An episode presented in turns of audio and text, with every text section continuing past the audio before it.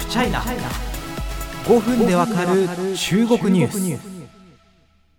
物事のいろんな側面のうちプラスの側面政府にとって都合のいい面を上げつらって拡大して伝える性能量ポジティブエネルギープラス方向のエネルギー。前回お話ししましたがもう特に新型コロナ対策においてはそろそろこのポジティブエネルギーをやめてくれという声が、え次々に広まってます。まあ、つまりですね簡単に言うとどれだけですねなんか変な発音だったな。どれだけこう完成メディアが楽しく美しく感動的に物事を伝えてもことコロナ対策においては現場の人間が一番分かってるわけですよね現状を。それを美しく飾られましてもおいおいおいおいという話でございまして。まあ、今回それを象徴する話として私にも複数の友人から送られてきたんですがある文章のお話をさせていただければと思います。タイトルは「求助」助けて。さあこの文章筆者は上海市のですね歩島エリアに住むというストーム・ジャンさんという方ですね。4月8日にアップされてこの時点で自分がまロックダウン措置にあってから22日目だというふうにお話になってます。まあこの方がお住まいになっている地区のロックダウンが始まったのは3月28日ですが一方でですね、まあ、この居住エリアごとの封鎖措置が先行して始まってたケースもありますので、えおそらく市全体のロックダウン措置が始まる前から巻き込まれていたということなんだと思います。文書はこんな内容から始まります。上海がこうなった原因を語りたいわけではない。責任を問うこともなく、そんな権力はない。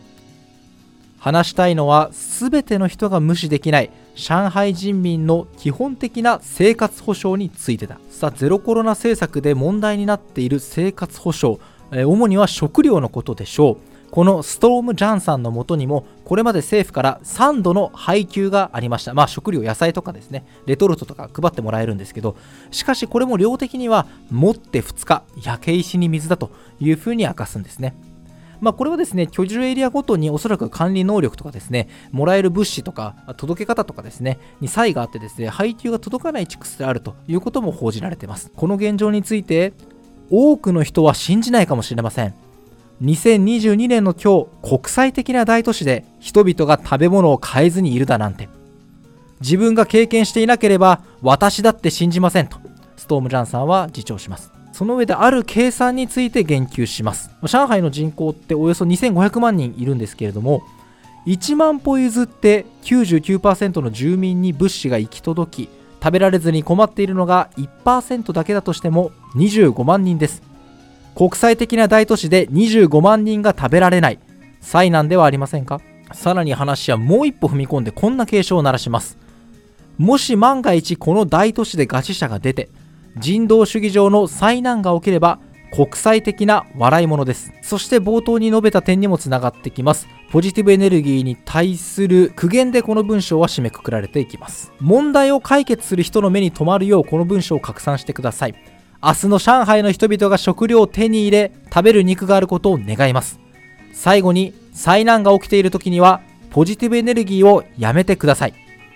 助けを求めるシグナルに道を譲ってください。覚えてらっしゃいますでしょうか？以前ですね長安10日という文章についてこのポッドキャストでお話ししました。これはですね西安市がロックダウンされた時に、えー、現地に住んでいたジャーナリストの高節さんという方が、えー、書いた文章で同じく食糧難などについて本質的には人災であるというふうに指摘する内容でした。そしてこのストーム・ジャンさんの文章「助けて」も原文は規約違反だとして中国の SNS から削除されました。実は僕の元に届いた時もですねすでに削除された後だったんですけれども中国のなんていうかネット空間の中でもですね多くのネットユーザーの人たちがこの文章のが入ったスクリーンショットとかをですね次々にアップしながら削除に抗議していました。ですので探そうと思えばですね簡単に原文今も見つかると思いますしこういう状況が生まれているのもですねそれだけゼロコロナ政策の中でしわ寄せを受けている市民の人々が多いことを表しているのではないでしょうかと思います。このストーム・ジャンさんは自らのウェイボーで削除されたことについてこう語りました。歴史の流れの中で力は尽くした。何も恥じることはない。